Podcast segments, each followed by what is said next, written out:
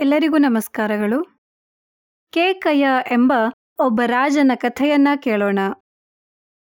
ಕೇಕಯ ಎಂಬ ಒಬ್ಬ ರಾಜ ಹಿಂದೆ ರಾಜ್ಯಭಾರ ಮಾಡುತ್ತಿದ್ದ. ಪ್ರಜೆಗಳನ್ನು ತನ್ನ ಮಕ್ಕಳಂತೆಯೇ ತಿಳಿದು ಧರ್ಮದಿಂದ ಪರಿಪಾಲಿಸುತ್ತಿದ್ದ. ಈತನ ಕಾಲದಲ್ಲಿ ರಾಜ್ಯ ಸುಭಿಕ್ಷವಾಗಿತ್ತು. ಎಲ್ಲಾ ಪ್ರಜೆಗಳು ಅವರವರ ಕಾರ್ಯವನ್ನ ಅರಿತು ಅಂತೆಯೇ ನಡೆಯುತ್ತಿದ್ದರು. ಒಮ್ಮೆ ರಾಜ ಬೇಟೆಯಾಡಲು ಕಾಡಿಗೆ ಹೋಗಿದ್ದ. ಆಗ ಒಬ್ಬ ರಾಕ್ಷಸ ಈತನನ್ನ ಕಂಡು ಹಿಡಿಯಲು ಬಂದ. ಆಗ ರಾಜ ಒಂದು ಚೂರೂ ಭಯಪಡದೆ ರಾಕ್ಷಸನನ್ನು ಕುರಿತು ಹೀಗೆ ಹೇಳಿದ. ಎಲೆ ರಾಕ್ಷಸನೇ, ನನ್ನನ್ನು ಮುಟ್ಟಬೇಡ. ನನ್ನ ಮಾತನ್ನ ಕೇಳು. ನನ್ನ ದೇಶದಲ್ಲಿ ಎಲ್ಲರೂ ಅವರವರ ಕಾರ್ಯವನ್ನು, ವೃತ್ತಿಯನ್ನು ಸರಿಯಾಗಿ ನೆರವೇರಿಸುತ್ತಿದ್ದಾರೆ. ರಾಜ್ಯದಲ್ಲಿ ಧರ್ಮ ನೆಲೆಗೊಂಡಿದೆ.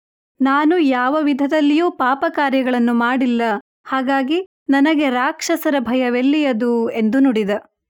ಆಗ ರಾಕ್ಷಸ, ರಾಜನೇ, ನೀನು ಎಲ್ಲಾ ರೀತಿಯಲ್ಲಿಯೂ ಧರ್ಮವನ್ನೇ ಆಚರಿಸುತ್ತಾ ಇರುವೆ. ಆದ್ದರಿಂದ ನಿನ್ನನ್ನು ನಾನು ತೊಂದರೆಗೀಡು ಮಾಡಲಾರೆ. ನೀನು ಸುಖವಾಗಿ ತೆರಳಬಹುದು ಎಂದು ಹೇಳಿ ಅಲ್ಲಿಂದ ಹೊರಟು ಹೋದ.